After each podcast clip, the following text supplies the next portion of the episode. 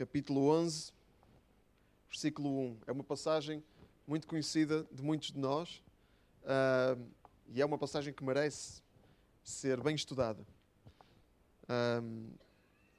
Como todas as passagens da Bíblia, não é? Mas esta, esta passagem é uma passagem de referência quando se fala de algo que é fundamental na vida de um cristão, que é a fé. Não é? Fé. Sem fé, nada feito, irmãos. Sem fé, não é possível agradar a Deus. Sem fé, estamos perdidos, completamente perdidos, condenados mesmo. Uh, versículo 1 do capítulo 11 da carta aos Hebreus, vamos ler do 1 ao 4, diz assim: A fé é a certeza das coisas que se esperam e a garantia das coisas que não se veem. Foi pela fé que os antigos receberam a aprovação de Deus. Pela fé, compreendemos que o mundo foi criado pela palavra de Deus, de modo que aquilo que se vê veio do que não se vê. Pela fé, Abel ofereceu a Deus um sacrifício melhor do que o de Caim. Por causa da sua fé, Deus testemunhou que ele era justo quando aceitou com agrado as suas ofertas. E é pela fé que Abel, embora tenha morrido, ainda fala. Até aqui. Então, isto começa logo bem, não é? A, a fé é a certeza das coisas que se esperam e a garantia das coisas que se não veem. Que coisas são estas que se esperam? Que coisas são estas? Será que a fé. Imaginem que eu espero ter um Ferrari. É? Será que é disto que o autor aos Hebreus está a falar? de eu esperar que vou ter um Ferrari. Não vejo, mas acredito que vou ter um Ferrari. Hã? Alguns de nós podem esperar a vida toda. É? E mais ainda. Ou que todos de nós. É? Uh, é isso que o autor aos Hebreus está a falar. Nós, depois, neste capítulo, nós vamos perceber claramente que não. E pelos exemplos que ele dá, percebemos claramente que não é esse tipo de coisas. Uh, não, é esse, não é mesmo esse tipo de coisas uh, que a nossa fé deve estar investida. Não é. Não é nesse tipo de coisas que a nossa fé deve estar investida. Não é de todo. Em quê? Em quê? A garantia das coisas que se não veem.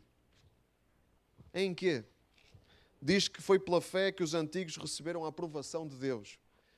Porque Deus, uh, Deus aprova quem tem fé.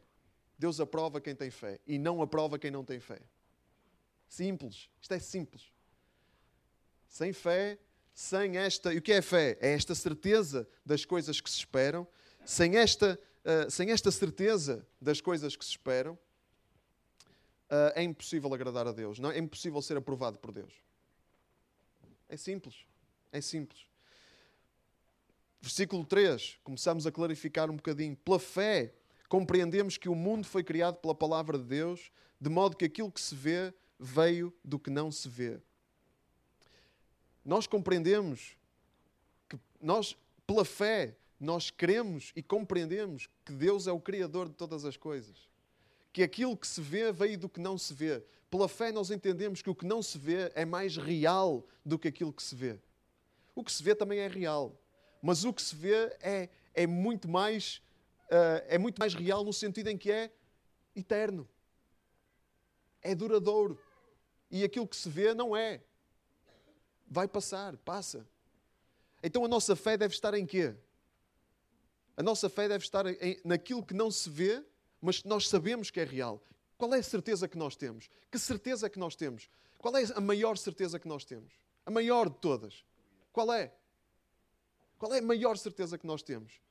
Não é de, não é de certeza que vamos ter um Ferrari. Ou um Mercedes, ou não sei. Não sei ou uma casa com piscina, uh, com, com uma coleção de carros vintage. É? Ou, ou, a certeza de que. Uh, ou a certeza que nos vai sair o Euro Milhões, ou qualquer coisa desse género. É? Uh, é essa a nossa maior certeza? Não é. Qual é a nossa maior certeza? A nossa certeza é em quê? Em Deus compreendemos que em Deus, compreendemos que foi Deus que criou todas as coisas, pela fé. É nisso que a nossa fé deve estar investida, que Deus criou todas as coisas e que Ele tem um plano para a humanidade, desde a criação do mundo. E diz lá que Deus escolheu-nos em Efésios, Deus escolheu-nos desde a fundação do mundo, é? desde antes da fundação do mundo. para sermos santos e irrepreensíveis e vivermos diante dele em amor. Deus escolheu-nos para isso. Amém? Então a fé é em quê? É nisto que Deus promete, que nós ainda não vemos, mas que sabemos que é real e que é a nossa maior certeza. Sabemos, sabemos se vamos sair vivos daquela porta?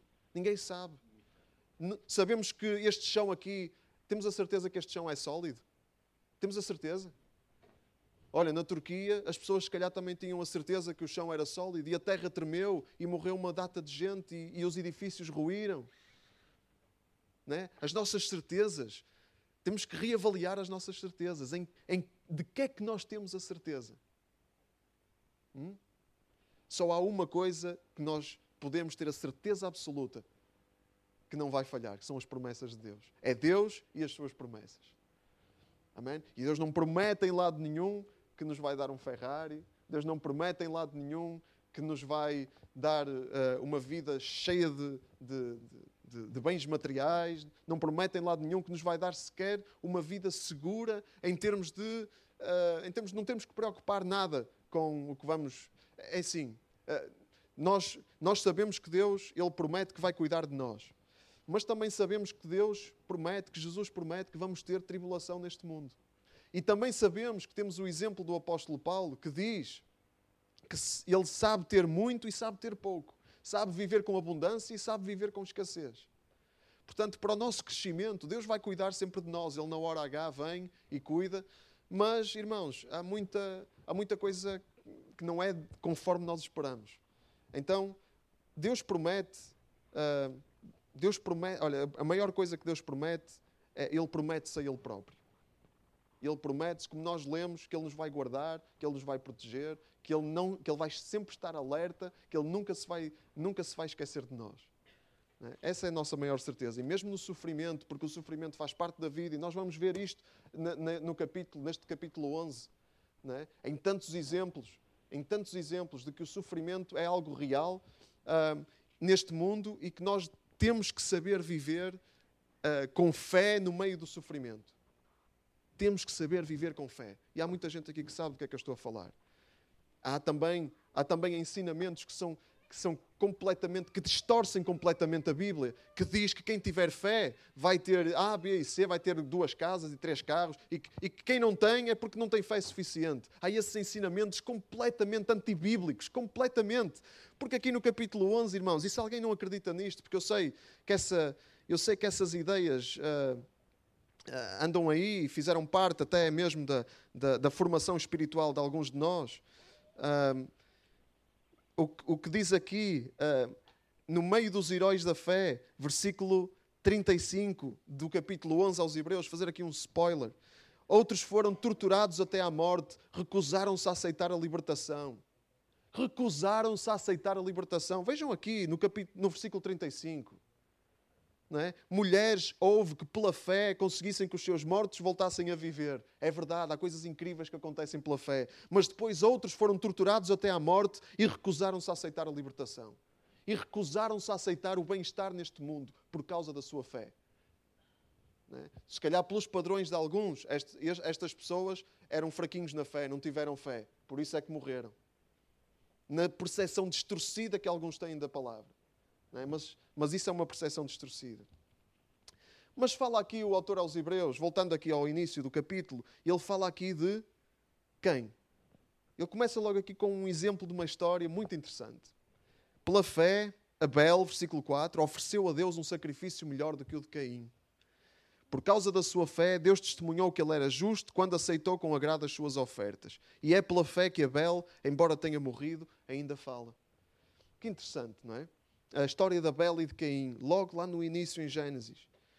Uh, e, e, nós vemos aqui uma explicação porque é que uh, Deus aceitou com agrado as ofertas de Abel e não aceitou a oferta de Caim.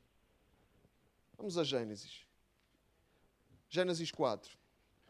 Para quem não sabe, é o primeiro livro da Bíblia.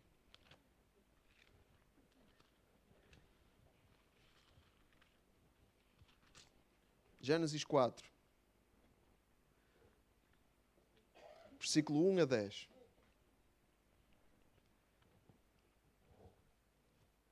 Gênesis 4, versículo 1 a 10.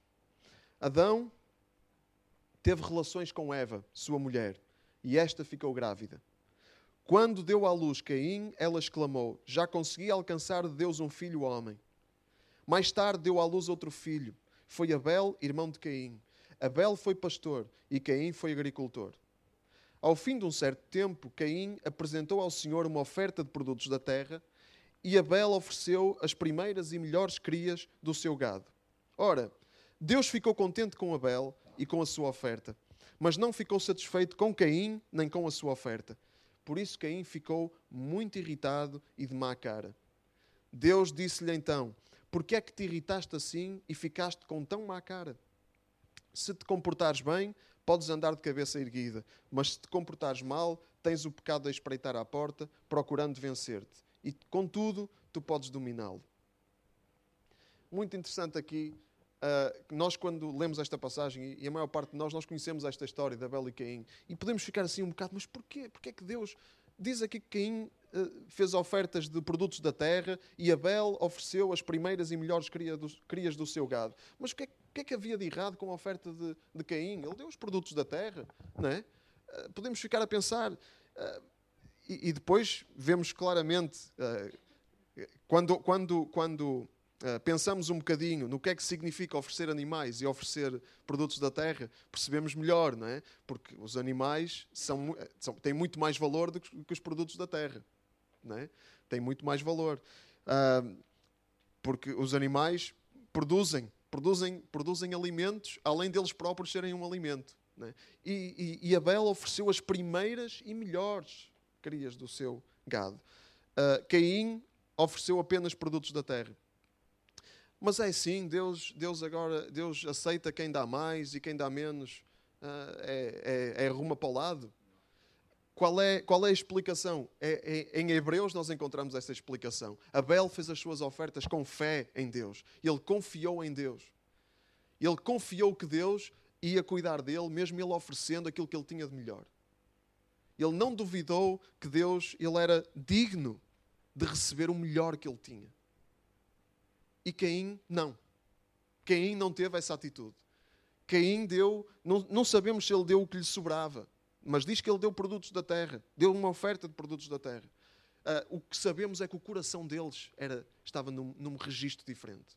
E o coração é tudo para Deus. É? Uh, a fé. Se, se, se, estamos a fazer de coração com fé em Deus ou se estamos a fazer só porque temos que fazer, só porque, uh, só porque é costume, porque se estamos a fazer só porque, só porque todos fazem e é chato nós não fazermos. Enfim, a atitude muda tudo. Uh, e não é só a atitude, é aquilo que se faz com essa atitude. Não é? aquilo que nós fazemos mostra qual é a nossa atitude. E Abel, ele, e percebeu-se qual era a atitude de Abel por aquilo que ele fez também mas mais profundo, mas Deus olha para mais profundo do que isso. Deus olha para mais profundo do que a superfície. Então nós vemos que as ofertas para Deus são importantes, as ofertas são importantes, aquilo que se oferece a Deus é importante, uh, e, e, mais importante do que aquilo que se oferece é a atitude com que se oferece. Mais importante. e, e, e, a atitude com que se oferece tem que ser a única atitude que agrada a Deus, que é uma atitude de fé. É uma atitude de crer naquilo que não se vê, mas que nós temos a certeza que é a, provisão de Deus, que é a proteção de Deus, que é o cuidado de Deus, que é a atenção de Deus para connosco, para com a nossa vida, uh, que Ele nos protege, que Ele nos guarda, que Ele guarda a nossa saída, que Ele guarda a nossa entrada, agora e para sempre, como diz lá no Salmo 20, 121.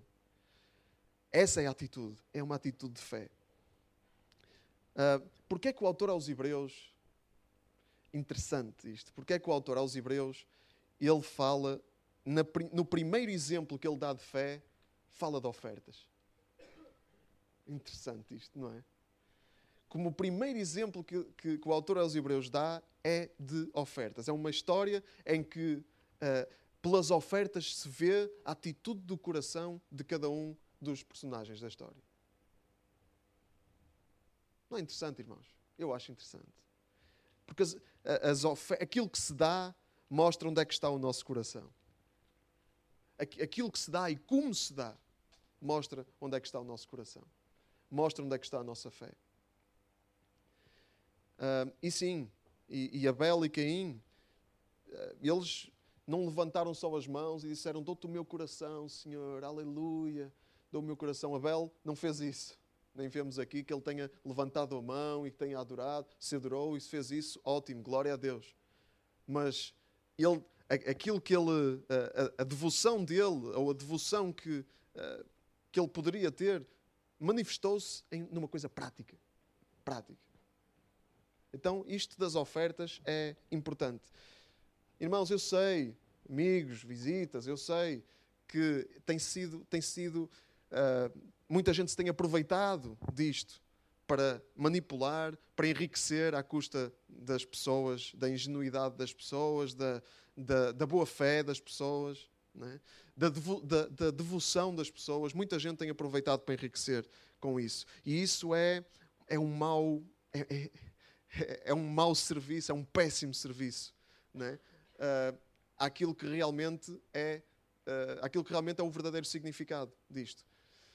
Porque, irmãos, uh, se, há, se há um escândalo numa área, uh, aquilo que é bom nessa mesma área fica também afetado.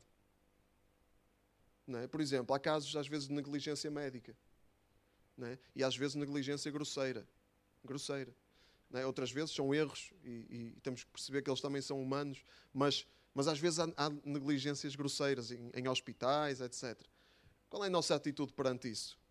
Dizemos, eu nunca mais vou a um hospital porque houve este caso de negligência e, sinceramente, eu não quero mais saber de hospitais nem de médicos para nada. Quando eu estiver doente, fico em casa e bebo um chá e pode ser que passe. É essa a nossa atitude.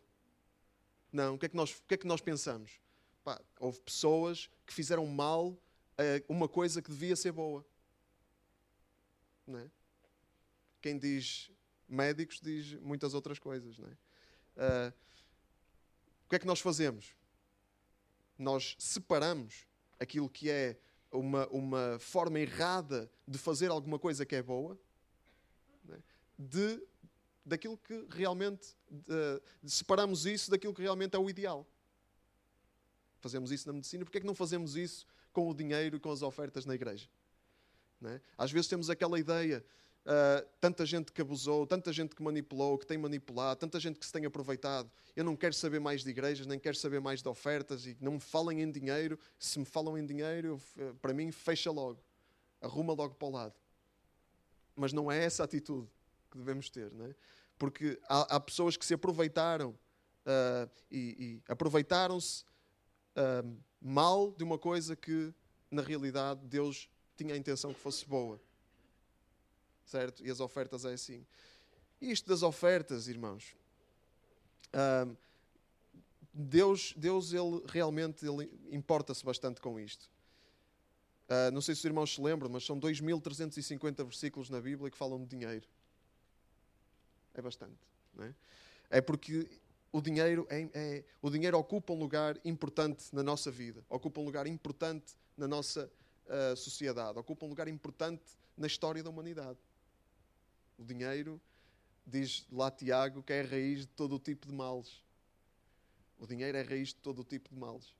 Uh, o dinheiro corrompe, pode corromper. Eu estava a ouvir, estava a ouvir alguém uh, que estava a dizer que muitas vezes se ouve dizer uh, que aquela pessoa pá, ficou cheio de dinheiro, mudou. Mudou. Né? E, isso, e isso acontece, o dinheiro faz alguma coisa. Né? O dinheiro tem um efeito em nós uh, que nós não, não podemos, não conseguimos prever. Nós às vezes pensamos, e se me saísse o euro milhões? Aí eu, eu dava, dava tudo. Eu, eu dava uma parte aqui, dava uma parte ali. Uh, somos, somos quando, quando não temos a coisa nas mãos, somos as pessoas mais generosas que existem. Mas quando temos a coisa nas mãos, alguma coisa acontece. Alguma coisa acontece no coração do homem. E isso, e isso é uma realidade uh, em tantos exemplos. Não é sempre assim. Uh, não é o dinheiro que é mau em si. Né? É o coração do homem. O problema é o coração do homem. Uh, mas, mas, de facto, esta, esta área da nossa vida é importante. Uh, nós muitas vezes não temos problema em, em ser simpáticos, em sermos amigos, em sermos. Uh, não temos problema em, em, em, Não temos problema em chegar aqui, levantar a mão, não temos problema em dizer sim, eu, eu, eu faço, eu sou, eu gosto e não sei o quê, mas depois, ah, quando mexe no nosso bolso, a coisa já é diferente. Não é? Um, vamos a Malaquias. Já cá faltava Malaquias, não é? Malaquias 3, capítulo, versículo 5. Malaquias 3, versículo 5.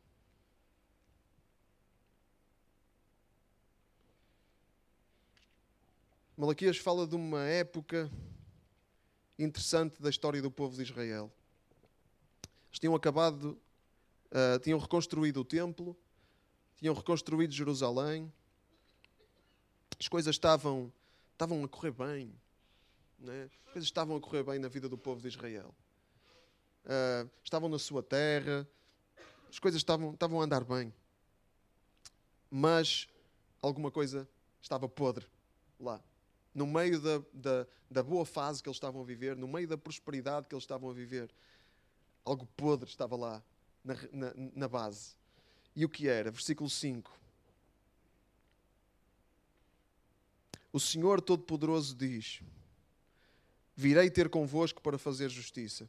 Serei uma testemunha atenta contra os que praticam feitiços, contra os adúlteros, os que juram falso, os que oprimem os trabalhadores, as viúvas, os órfãos e os estrangeiros, sem terem respeito por mim. Eu sou o Senhor, não mudo de palavra. Por isso é que não foram destruídos, ó descendentes de Jacó. Afastaram-se dos meus preceitos, como se afastaram os vossos antepassados, e não quiseram cumpri-los. Voltem para mim, e eu voltarei para vós. Palavra do Senhor Todo-Poderoso. Porém dizem: Como voltaremos nós? E eu pergunto: Poderá alguém enganar Deus? Pois me enganaram. E ainda perguntam: Em que é que foi que te enganamos? Enganaram-me nas décimas e na parte das ofertas que me é devida como tributo. Toda a nação me enganou, todos me enganaram, por isso foram amaldiçoados. Tragam todas as décimas ao tesouro do templo, para que haja mantimentos na minha casa. Ponham-me à prova e verão se vos abro os reservatórios do céu, para derramar sobre todos uma bênção que lhes trará ainda maior abundância. Palavra do Senhor Todo-Poderoso. Não deixarei que os gafanhotos devorem o produto da terra e que as vinhas dos campos fiquem sem fruto. Palavra do Senhor Todo-Poderoso. Todas as nações vos chamarão ditosos, porque terão uma terra de delícias. Palavra do Senhor Todo-Poderoso. Palavra do Senhor Todo-Poderoso. A palavra do Senhor Todo-Poderoso é um selo, é uma promessa de Deus. E Deus não falha. É? Se Deus falhar, estamos em muito, muito maus lençóis. Mas não é essa a minha experiência e, e creio que não é essa a experiência de, de, de, de ninguém que confia nele. É? Quando nós confiamos em Deus, Ele é fiel. É? Ele mostra a sua fidelidade. Ele é, ele é fiel mesmo quando nós não confiamos nele. Mas porque quando nós não confiamos nele, nós fazemos as coisas à nossa maneira, depois uh, temos consequências em conformidade com aquilo que fazemos. Fazemos as coisas à nossa maneira e corre mal. Pode até parecer que as coisas vão bem durante um certo tempo, mais cedo ou mais tarde vai correr mal. Mais cedo ou mais tarde vai correr mal. Uh, mas Deus diz aqui coisas muito interessantes. Muito interessantes. Ele diz que é uma testemunha atenta, no versículo 5, contra os que praticam feitiços, contra os adúlteros e os que juram falso. Portanto, Deus está atento a todo o pecado. Deus está atento. Deus não está distraído. Deus não é um banana, irmãos. Uh, que nós podemos fazer aquilo que nos dá na gana e Ele está sempre ali, sempre ali, uh, mansinho, né? mansinho e a tolerar tudo, tudo, toda a porcaria que nós fazemos. Deus não, Deus, não, Deus não é assim. Deus não é assim. Deus está atento. Atento uh, à maldade, atento à feitiçaria, atento ao, ao, ao adultério, atento aos que juram falso, atento aos que oprimem os trabalhadores, as viúvas, os órfãos, os estrangeiros, os mais fracos. Deus está atento. E Deus está atento, uh, principalmente ao seu povo. Deus tem um cuidado especial com o seu povo. Deus, Deus tem um interesse muito especial em que o seu povo cresça, em que o seu povo se torne uh, mais segundo o seu propósito, em que o seu povo ande em obediência. E quando uh, o seu povo se desvia da palavra de Deus, Deus não fica impávido e sereno. Não fica. Porque Deus, Ele quer, uh, ele quer o bem do seu povo. E para uh, alcançar o bem, às vezes é preciso passar por coisas más. É? Nós sabemos disso na educação que damos aos nossos filhos. Para os nossos filhos saberem que. para os nossos filhos saberem que, por exemplo, ah, sei lá, o meu filho, uh, o meu filho às vezes uh, sai da escola no frio com o casaco todo desapertado. Eu tenho que lhe dizer, se eu te vejo a sair da escola com o casaco desapertado mais uma vez, chegas a casa, não jogas nem vês televisão. E acontece, ele não joga nem vê televisão e é, é mau, dói, é difícil. Mas nós sabemos que o nosso objetivo é bom, é, é, é a saúde deles, é o bem-estar deles. Deus ele age da mesma forma connosco. Deus ele age da mesma forma connosco. E quando nós não temos consequências negativas uh, de, de, de, daquilo que fazemos que não está, que não é bom para nós, uh, isso é mau para nós. Estou a ser muito confuso. É? Quando nós não temos consequências negativas daquilo que fazemos que não é bom para nós, isso é mau para nós. É mau não termos consequências negativas porque nunca crescemos. Portanto, a disciplina é muito importante. E, e a disciplina é uma arte difícil, não é? É uma arte difícil, porque exige rigor, exige. A gente tem que estar. É mais fácil a gente deixar passar, não nos chateamos e tal. E às vezes até há, há momentos também para deixar passar e para, não, para a gente não, não se chatear. Mas não pode ser sempre assim. É? Isso tem que ser a exceção, não é a regra, porque senão a coisa é uma, é uma bandalheira, não é? passa a expressão.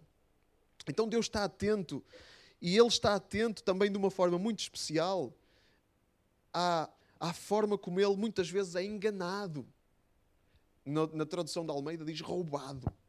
Né? Roubado. Uh, e nós perguntamos, mas alguém pode roubar a Deus? Alguém pode enganar Deus? Em que foi que te enganamos? Enganaram-me nas décimas e na parte das ofertas que me é devida como tributo. Toda a nação me enganou, todos me enganaram. E por isso foram, versículo 9, amaldiçoados.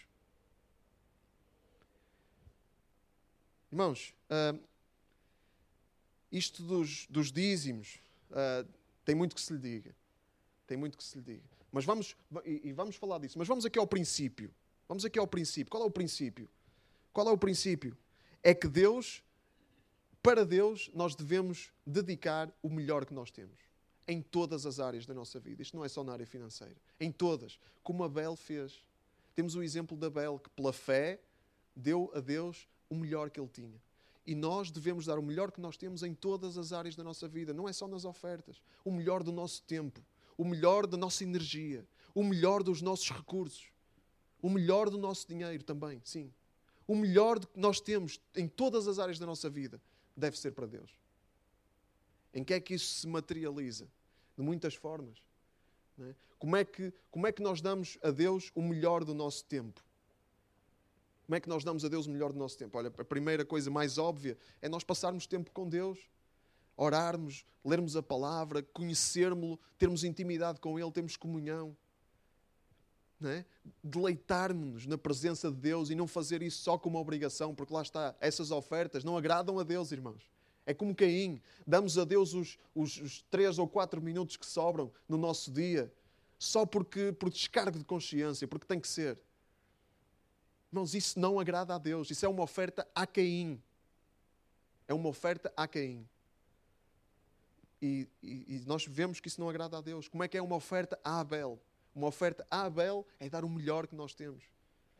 O nosso tempo, o melhor do nosso tempo, deve ser dado a Deus em intimidade com Ele, em comunhão com Ele, passando tempo com Ele, servindo também, servindo os outros servindo, servindo os outros. E servir, irmãos, uh, servir pode ser no trabalho, quando alguém precisa de, de um abraço, quando alguém precisa de, de alguma ajuda prática. Né? Estar lá para servir, isso é servir a Deus. Nós vemos quando vemos que quando uh, que Jesus, Jesus fala lá em Mateus. Uh, eu não quero, não quero dizer nada errado, por isso deixem-me só ir aqui a Mateus 25.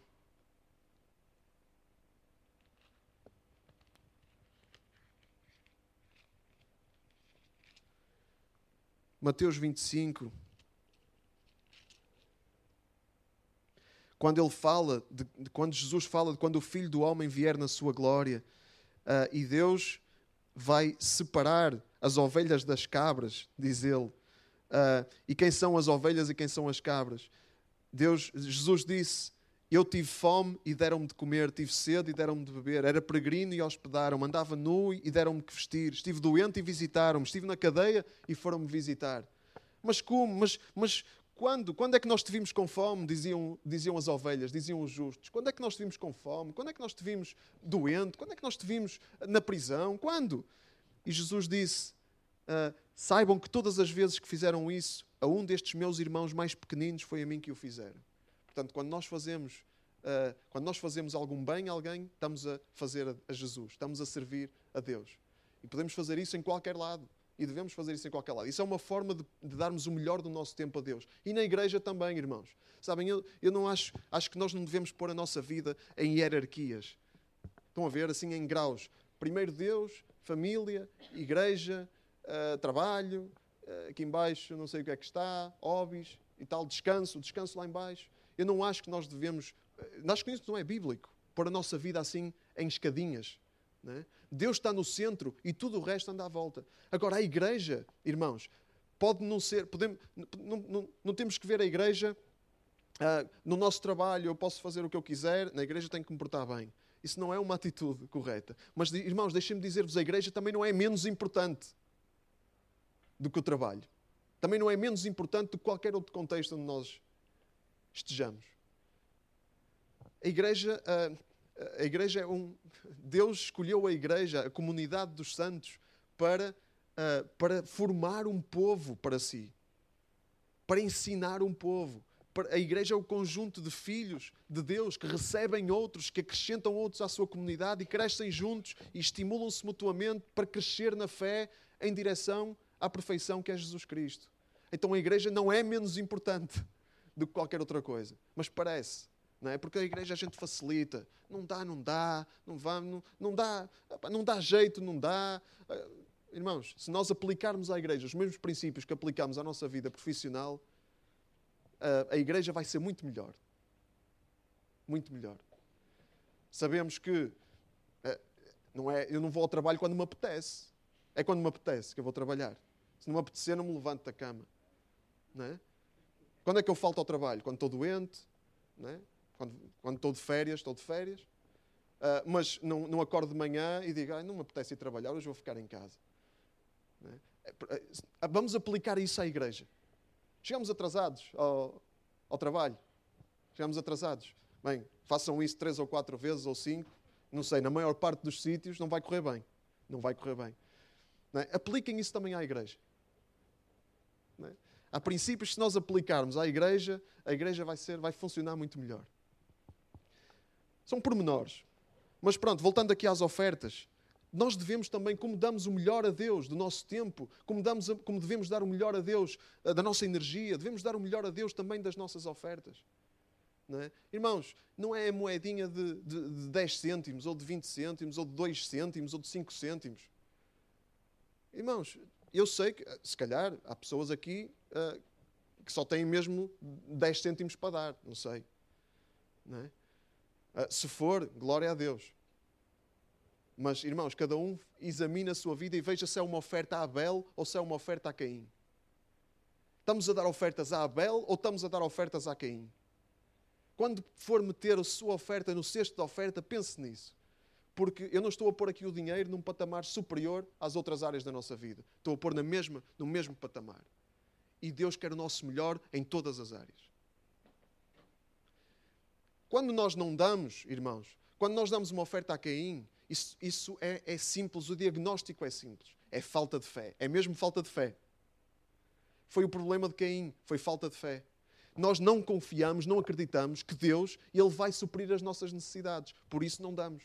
Nós não confiamos que Deus, ele é, ele é Deus. Nós não confiamos que Ele é Deus. Nós não confiamos nas Suas promessas. Nós temos dificuldade, nós, nós, uh, nós recusamos uma coisa, uh, recusamos uma coisa terrena daqui, porque nós não acreditamos nas coisas celestiais.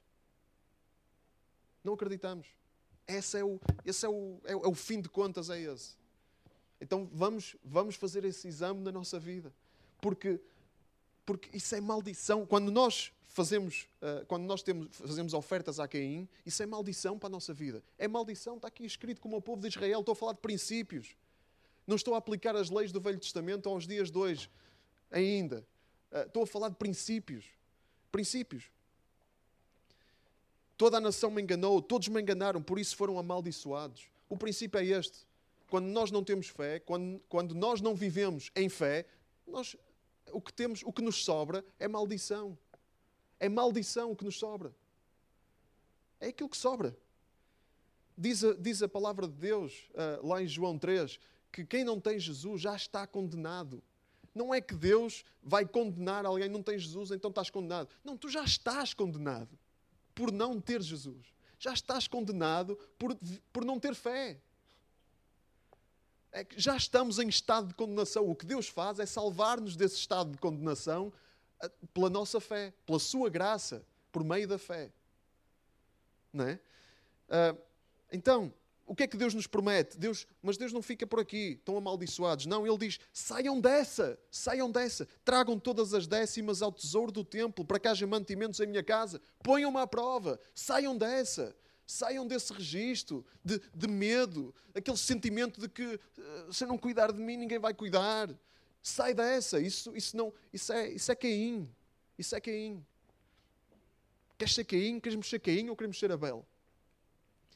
Tragam todas as décimas ao tesouro do templo, disse Deus ao povo de Israel. Ponham-me à prova. Provem-me se eu sou Deus ou não sou Deus. Saiam dessa. Ponham-me à prova e verão se vos abro os reservatórios do céu para derramar sobre todos uma bênção que lhes trará ainda maior abundância. Deus diz, e diz também no Novo Testamento, que quem semeia com abundância, com abundância também se fará. É promessa de Deus. Sim, vai haver alturas na nossa vida em que nós vamos ter mesmo que ter fé. Se calhar uh, vamos ter só, vamos ter só uma, uma ovelhinha, uh, vamos ter só um cordeirinho, uh, não sei quantos animais Abel tinha, mas vamos ter só uma ovelhinha e um cordeirinho, e, e Deus diz: Ai, prova que eu sou Deus, dá isso que tens. Como aquela viúva pobre que Jesus elogiou, que deu uma moedinha ou duas moedinhas, e Jesus disse: Ela deu mais do que qualquer outro, porque deu tudo o que tinha. É fé, irmãos. E irmãos, eu não estou a dizer isto para, para nós, para a igreja enriquecer.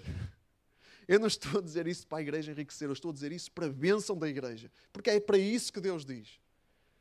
Deus, o propósito de Deus não é acumular dinheiro. Aliás, uh, eu não tenho, eu não, nós aqui na igreja não temos a visão de acumular, de ter uma conta choruda no banco. Não, nós temos a visão de investir, de investir no reino, de investir em servir melhor as pessoas, como estamos a fazer com o projeto da cozinha.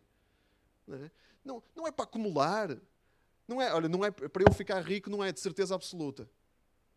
Não é? Eu que sou assalariado da igreja. Certeza absoluta que não é para eu ficar rico. É? é? para bênção. É para bênção na vossa vida, é para bênção da igreja, é para bênção do reino de Deus. É para bênção da cidade. Ponham-me à prova, diz Deus, e vejam se eu não vos trago maior, se eu não, se eu não derramo sobre vós uma, uma bênção que vos trará ainda maior abundância. Deus vai nos guardar. E depois diz no versículo 12 que todas as nações nos chamarão ditosos, porque terão uma terra de delícias. Palavra do Senhor Todo-Poderoso. Agora, irmãos, sobre o dízimo, importante esclarecer, eu já estou mesmo a terminar. Sobre o dízimo, uh, nós no, no, no Novo Testamento, uh, nós realmente não vemos. Jesus fala uma vez do dízimo, eu creio que fala uma vez do dízimo, e disse ao povo para darem o dízimo. Uh, não é um ensinamento que encontremos em Paulo, não é um ensinamento que encontremos em Pedro. Pedro Paulo não diz, deem, deem dízimo, tem que dar dízimo. Pedro não diz também isso. Uh, nós não vemos em Atos dos Apóstolos uh, esse ênfase na, no ensino dos apóstolos. Não vemos. Uh, portanto, nós gostamos, não é? gostamos de lei, nós gostamos de lei. Gostamos, quanto é que é? 10%? Vamos aqui contar ao, ao cêntimo. Uh, ora bem, 10%, uh, eu ganhei uh, 583,34, então o dízimo é 58. Ponto, uh, vamos lá dar a moedinha, moedinha, a moedinha. Nós gostamos disso. Gostamos de uma lei, uh, assim estamos à vontade. É? Damos a lei, cumprimos a lei, uh, estamos de consciência tranquila. Infelizmente, para nós, para o nosso conforto, não, é isso, não é isso que Deus tem em mente. Não é isso que Deus tem em mente. Realmente, no Velho Testamento, Deus disse, ao, Moisés disse ao povo para darem, uh, está lá em Levítico 27, 30, uh, e não precisam de abrir, é um versículo, uh, eu leio, Levítico 27, 30. Só para verem onde é que isto está, Deus diz: A décima parte do produto dos campos, tanto das sementeiras como dos frutos, será consagrada ao Senhor. A décima parte do produto dos campos, tanto das sementeiras como dos frutos, será consagrada ao Senhor. Uh, e o primogênito dos animais, enfim. Uh, Deus tinha este sistema em que o povo dava aquilo que tinha de melhor, o, o primeiro, a décima parte. No Novo Testamento, vamos a Atos, vamos a Atos 4. Vamos ver como é que a igreja interpretou isto. Vamos ver como é que a igreja interpretou estes princípios de Deus relativamente às ofertas e ao dar. Atos 4, já abriram?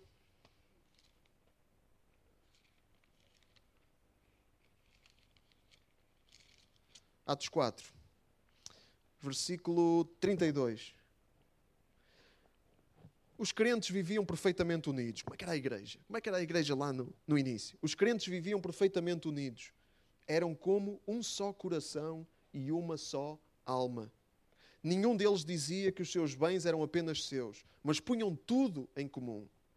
Os apóstolos falavam com grande autoridade acerca da ressurreição do Senhor Jesus e eram grandemente abençoados. Reparem como esta passagem da ressurreição do, Senhor Jesus está no meio uh, está no meio de, de, de duas passagens em que Deus fala da forma como a igreja geria, como os crentes geriam os seus bens. É interessante isto. Depois volta a falar: nenhum dos crentes passava necessidade, porque os que tinham campos ou casas vendiam tudo e entregavam aos apóstolos o dinheiro da venda, para eles repartirem por cada um conforme as suas necessidades. Como é que a igreja interpretou isto? Olha, tudo o que eles tinham a mais, tinham campos, tinham casas, eles não acumulavam, não estavam interessados em acumular coisas, propriedades, não estavam interessados em angariar ou amealhar para um dia mau, eles estavam interessados é, em suprir as necessidades de quem estava à volta. Quanto? 10%. Não, não, não vejo aqui nenhuma porcentagem, irmãos. O que, o que diz é que tudo o que eles, tudo o que eles tinham, isto, campos, casas, eh, está a falar do excesso que eles tinham. Não é? De certeza que eles não iam ficar sem casa na rua uh, mendigos a pedir. Não era isso que acontecia. Né? Mas eles davam o que tinham e davam coisas que tinham, davam, davam o que tinham de melhor.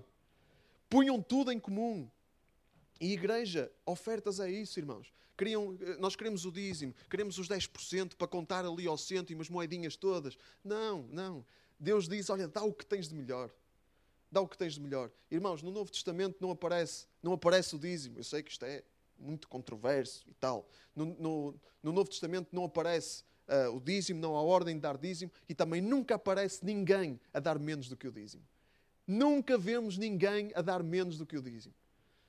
Vemos uma oferta a Caim, que foi Ananias e Safira, que deram uma oferta zita, uh, o que lhes sobrava e tal, aquilo que lhes sobrava, uh, e, e, a fazerem de conta que estavam a dar uma grande coisa. Não é? E o que é que, o que, é que lhes aconteceu? caíram redondos. Maldição. Para mostrar à igreja como é que isto deve funcionar. Que é o coração. O coração deve estar inteiro. E quando o coração está inteiro, uh, aquilo que nós fazemos também é por inteiro. Não é por metades, não é por percentagens, não é por décimas. Okay? O dízimo, irmãos, uh, é, é errado dar o dízimo. A mim não me escandaliza nada dar uma referência 10%. É, é uma, é, uma, é uma boa referência. Agora, Deus, Deus quer, uh, Deus quer nos a, a cumprir uma leizinha, uh, a contar moedinhas? Não, não, irmãos. Deus quer nos olhar à volta, Deus quer nos a trazer uh, para, o, para o reino, para a sua igreja, aquilo que é necessário para, para a igreja crescer, para todos terem o que precisam, é? para podermos abençoar mais gente, para podermos servir melhor. É? Irmãos, o dízimo não é obrigatório. Mas também não é obrigatório, uh, mas também não vemos ninguém a dar menos do que o dízimo. Portanto, vamos ter o dízimo como um, pode ser um mínimo, pode ser uma referência, precisamos de um ponto de referência, pode ser. Pode ser 10%, pode ser 12%, pode ser 15%, pode ser 20%. Pode ser. Agora, não venham, não venham dizer, eh, porque isso é mesmo é, desculpas de mau pagador, não é? é literalmente. Não é? Desculpas de mau pagador. A, a ideia de que ah, no Novo Testamento não, não fala em dízimo, então eu não preciso dar nada. Ou então eu preciso só de dar eh, uma bagatela, uma, uma, preciso dar uma migalhinha, uma esmolinha, uma esmolinha. Irmãos, não é, essa, não é essa atitude que nós vemos na igreja primitiva, não é essa atitude, não é esse o ensinamento que nós vemos em Paulo, nas cartas de Paulo, não é esse, não é isso. Agora, estamos muito centrados nas ofertas, as ofertas são importantes, mas as ofertas são uma manifestação de alguma coisa mais profunda que, que deve fazer parte da nossa vida, que é o quê? A nossa fé em, em Cristo. Vamos voltar a Hebreus para terminar. Hebreus, capítulo 12. Vamos ao 12. Mais um spoiler. Mas nós vamos muitas vezes a, este versículo, vamos muitas vezes a este spoiler, porque vamos ter que pôr em perspectiva tudo o que o autor aos Hebreus fala no capítulo 11. Ele fala de muita, muita gente, muitos exemplos, fala de muitas histórias uh, que são todas importantes, mas nós temos que as pôr em perspectiva com aquilo que é fundamental. E o que é fundamental é o que diz no capítulo 12, versículo 2. Tínhamos os olhos postos em quem? Em Jesus, de quem a nossa fé depende inteiramente. Inteiramente. Ele suportou a morte na cruz sem se importar com a vergonha que nisso havia, sabendo a alegria, sabendo a alegria que o esperava. Agora está à direita do trono de Deus. Tínhamos os olhos postos em quem? Em Jesus. Irmãos, não vamos ter os nossos olhos postos nas circunstâncias, não vamos ter os nossos olhos postos uh, na, na, Irmãos, nós temos que, ser, temos que ser inteligentes, temos que ter entendimento, temos que gerir bem o nosso dinheiro, temos que gerir bem, temos que ser criteriosos, temos que ser prudentes. Uh, não, é, não é tudo. Não, é, não, não, podemos fazer as coisas de forma impulsiva. Não é? não, não as, gente madura não age assim. Não age assim. É preciso pensar, é preciso orar, é preciso ser prudente, mas também, irmãos, eh, não podemos estar sempre a olhar. Eh, mas será que Deus vai fazer? Será que Deus não vai fazer? Será que Deus se vai esquecer de mim? Será que Deus vai cumprir as suas promessas? Não podemos andar nessa. Não podemos andar nessa. Temos que confiar. Isso é fé. E quem não tem fé não pode agradar a Deus. É Caim. É ofertas a Caim. Os nossos olhos têm que estar postos em Cristo, nele. E quando os nossos olhos estão fixos nele, nós temos confiança para obedecer a Deus.